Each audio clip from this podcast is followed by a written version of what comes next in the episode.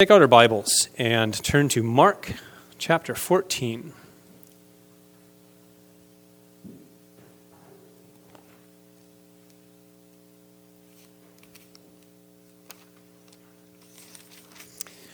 Mark 14, verses 32 through 42.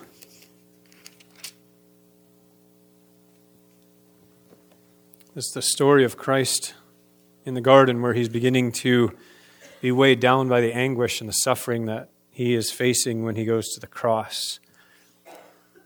So let's uh, pray uh, one more time before we read this and ask God's blessing.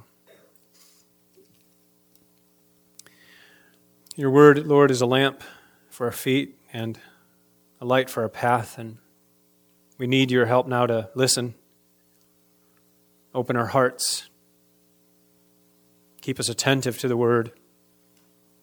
And we beg of you, Lord, that you would give us your Holy Spirit in a great way that we could hear your voice as you tell us about the suffering of Jesus tonight. In his name we pray. Amen. God's word. And they went to a place called Gethsemane. And he said to his disciples, Sit here while I pray. And he took with him Peter and James and John and began to be greatly distressed and troubled. And he said to them, My soul is very sorrowful, even to death. Remain here and watch. And going a little farther, he fell on the ground and prayed that if it were possible, the hour might pass from him. And he said, Abba, Father, all things are possible for you. Remove this cup from me. Yet not what I will, but what you will.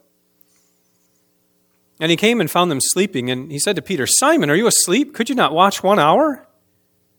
Watch and pray that you may not enter into temptation. The spirit indeed is willing, but the flesh is weak. And again he went away and prayed, saying the same words. And again he came and found them sleeping, for their eyes were very heavy, and they did not know what to answer him. And he came the third time and said to them, Are you still sleeping and taking your rest? It's enough. The hour has come. The Son of Man is betrayed into the hands of sinners. Rise, let's be going. See, my betrayer is at hand. We'll stop the story right there. It's a truism, I think, to say that, uh, generally speaking, Americans like to win. We're used to winning. Americans think they deserve to win. We're powerful and strong, and we don't like to lose. It's true for sports, wars, politics, and elections. Americans like to win. Now, one journalist, as he was talking about this uh, desire for Americans and the like of winning and their being used to winning. One journalist said, The church in America has taken on that ethos too, and now the church also has become about winning. These uh, thoughts about winning and being victorious and thinking we deserve to win sometimes creep into church, churches and evangelicals' thoughts. I even read somewhere in a Christian ish book that winning is a virtue and power is something that we want. But the problem is, church doesn't always win. The church sometimes loses, Christians lose, Christians suffer. They're not strong. We're not all winners. We're not all powerful. Christians are sometimes even persecuted, put in jail, and put to death for their faith, martyred. And of course, uh, the story of Jesus' suffering and death that we're just starting to read the beginning of here it's not a story of power. It's not. It's not a story of winning. Jesus, in the stories of his passion, doesn't look like a strong person who wins. Instead, he suffers in weakness and dies. So that's what we're going to start looking at tonight as this time comes now where Jesus is very close to the cross, the suffering, the ag- anguish of the Father's wrath against, excuse me, sinners in him. And so he's focusing now on the cross and it's weighing him down. And that's what we're going to learn about uh, tonight. And so we learned last week, too, that all roads in Mark's gospel, all these stories are leading to the cross. And, and so many of those prophecies in the Old Testament also talk about Jesus on the cross. And so tonight we're going to, like I said, focus on Jesus suffering. And I just want to, to bring that to your attention to meditate on. So, first of all, let's just go through the story and I'll point out some of this anguish of Christ as it comes. So now, the, you know, um, what we call Good Friday, where Jesus is crucified, it's coming up, and they're in a place called Gethsemane. Now, Gethsemane was just on the outskirts of Jerusalem. It was like a garden with olive trees in it, most likely not too far from the temple. You can all picture a, you know, a small garden with trees in it. That's where they are. And Jesus tells his disciples, uh, especially Peter, James, and John, uh, to, to stay there. You know, they're in the garden, and Jesus says, Stay there while I pray. And then you read those words in verse 33. Sometimes you gloss over them, but I don't want us to do that tonight. He began to be greatly distressed and troubled. Alarmed and in anguish or just desolation of soul. And Jesus describes it. So, so he's greatly distressed and troubled. I mean, there's more to those words than it's even really possible to convey almost. And he says, he, he explains to them what he's feeling in verse 34 My soul is very sorrowful, even to death. The New Living Translation says, My soul is crushed with grief to the point of death. So you see in these couple of verses the, the, the grief and the agony and the suffering and the distress is starting to grab hold of Christ as the cross is not far away and it's weighing him down. And he goes a little further. Look in verse 35. He, he, he leaves the disciples there, and Jesus is starting to be very distressed and anguished. And he falls on the ground. And he prays while he's laying on the ground in anguish and sorrow. And he prays if it's possible that the hour, the hour of suffering, might pass from him.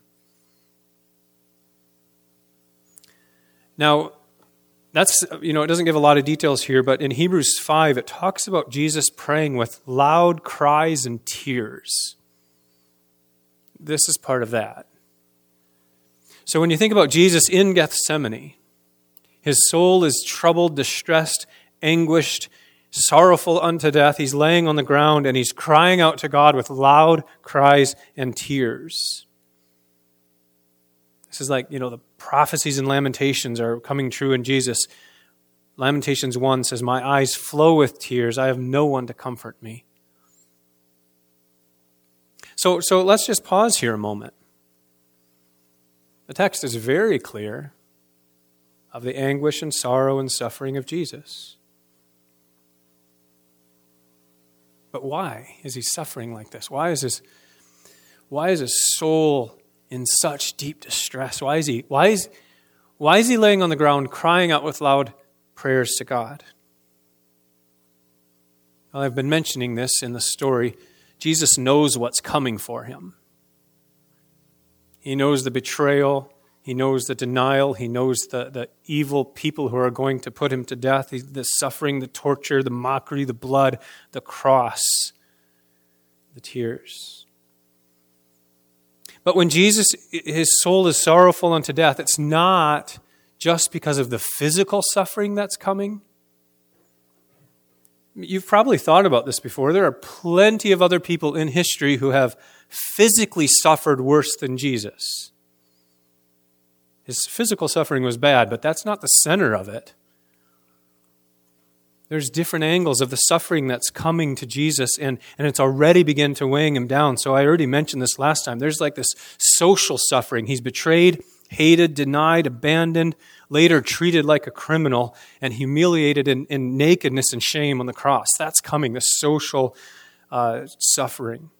Isaiah 53 despised and rejected by men, oppressed and afflicted by evil people, by foes derided, by thine own rejected, O most afflicted.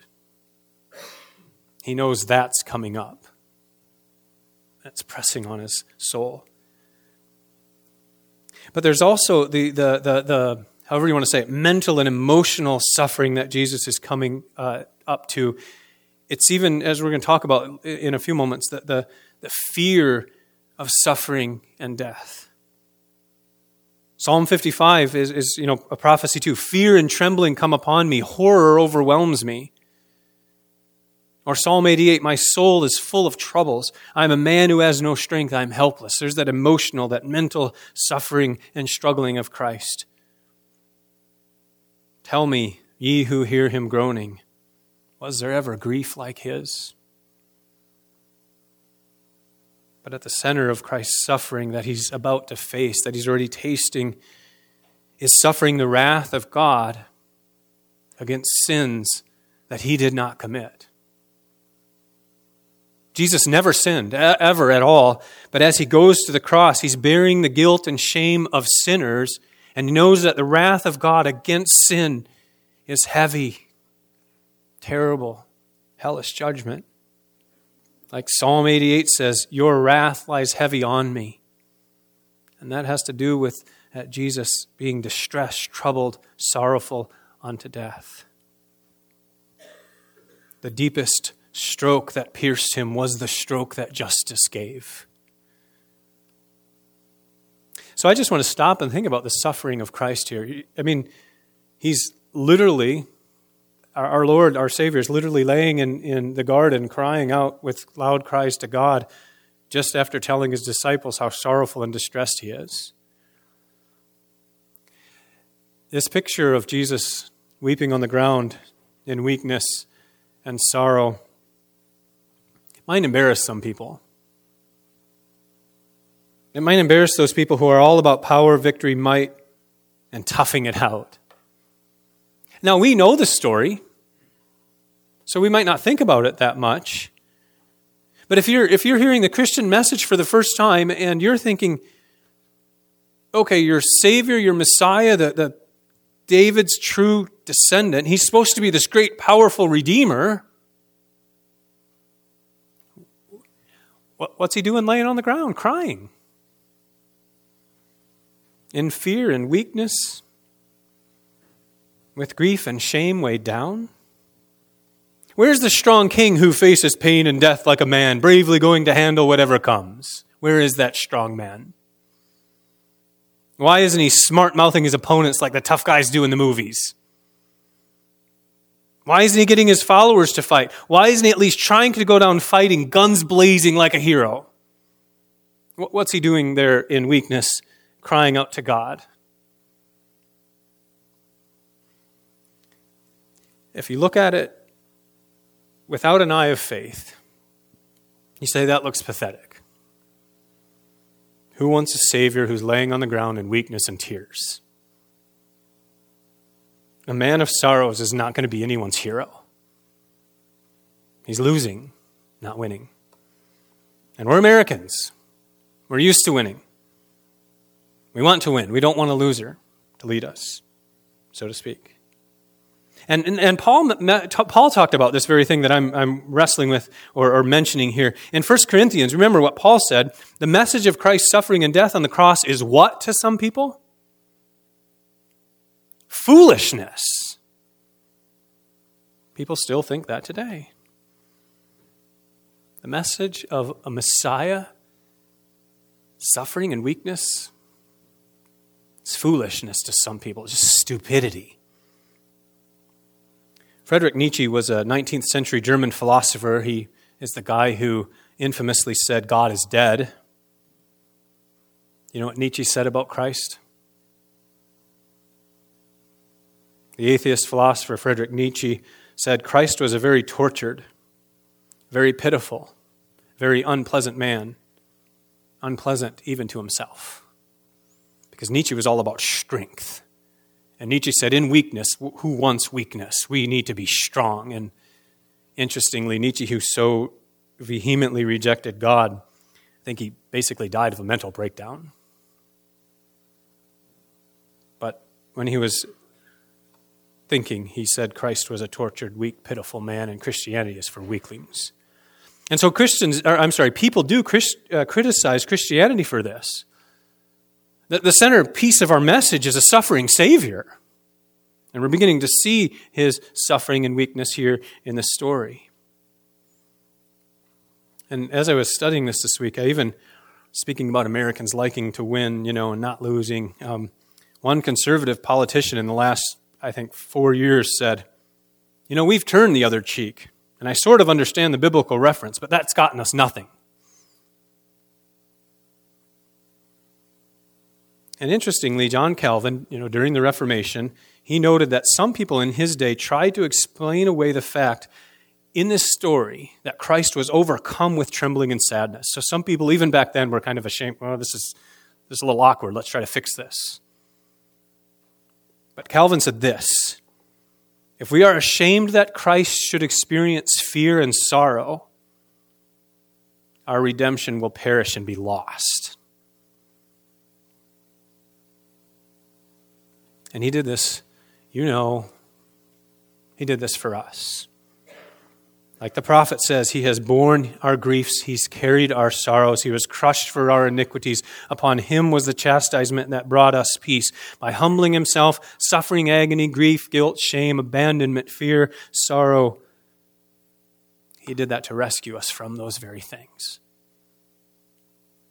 Alas, my treason, Jesus hath undone thee, thy bitter passion for my salvation. What thou, my Lord, hast suffered was all for sinners' gain. Mine, mine was the transgression, but thine the deadly pain. Now, one, we're, we're going to move on in the story. Um, a, a note of application here is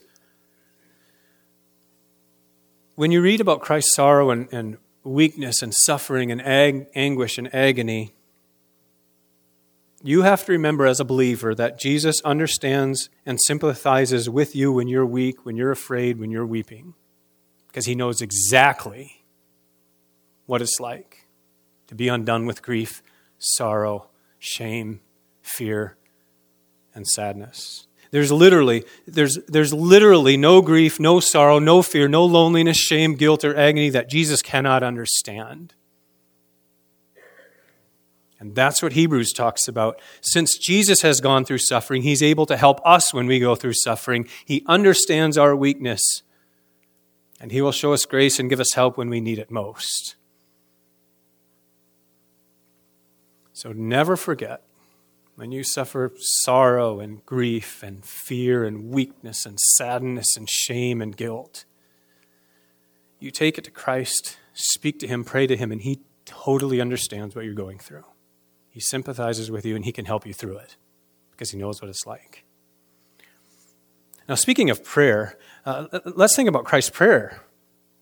So remember, he's laying on the ground now in 36, verse 36, laying on the ground, crying out vehemently, like Hebrews says, Abba, Father, all things are possible for you. Remove this cup from me, yet not what I will, but what you will. Now, it's possible he prayed more than that, by the way. Mark is just giving us this part of the prayer. And he says, Let this cup uh, pass from me, or remove it from me. Now, what does cup mean? Sometimes in the Bible, a cup can be a cup of blessing, right? My cup overflows, Psalm 23. But here, it's, uh, you guys know this, it's a, the cup of suffering. Uh, Jeremiah, I'm sorry, Isaiah 51 says, talks about disobedient Jerusalem drinking the cup of God's wrath. If it's possible, God, my Father, remove this cup of wrath from me. Don't make me drink this cup of wrath. That's a really profound prayer. At a significant point in Jesus' life. So we can read about his agony and anguish and Christ's prayer here that if it's possible, the Father would remove the cup from him really gives us a glimpse into Christ's humanity. Now, I, I, freely admit that I don't fully understand this. We can't fully understand this. There's a lot of mystery here, and I don't want to go beyond what the Bible says. But in part, if we carefully think about it biblically, we can sort of get what he's getting at here. So, Christ, even here when he was in the garden, of course, was true God and true man. He had a divine will and a human will. And in his humanity, as our mediator, the agony, misery, distress that was just around the corner for him caused him to pause, to fear, to stagger at the thought of the suffering that lies ahead. The closer he got to his suffering and death, you know, as a human, as a man, the heavier it weighed upon his soul. And he paused. Father, if it's possible, don't make me drink this cup of wrath. And you know, it's normal for people to want to avoid death. It's not a sinful thing, is it? We just talked about the sixth commandment. We want to preserve life, so it's not wrong to recoil at the thought of death. Chrysostom said long ago human nature would prefer not to be torn from the present life, it would draw back and shrink from death. Why? Because God has implanted in human nature a love for life and much more for Christ, who was not just going to face a calm death, but he was going to face a death which was the wrath of God on him for sin not his own. And so, just like Jesus got hungry, you know, in his humanity, he got hungry and tired and sad and upset. So, he was affected by the suffering and death that he was facing, and it caused him to pause in fear and trepidation. All without sin. But remember, he had human emotions, a human will, and feelings. Like our confession, Westminster Confession says Christ took on common infirmities of human nature, and that would include the natural fear and terror of suffering and death.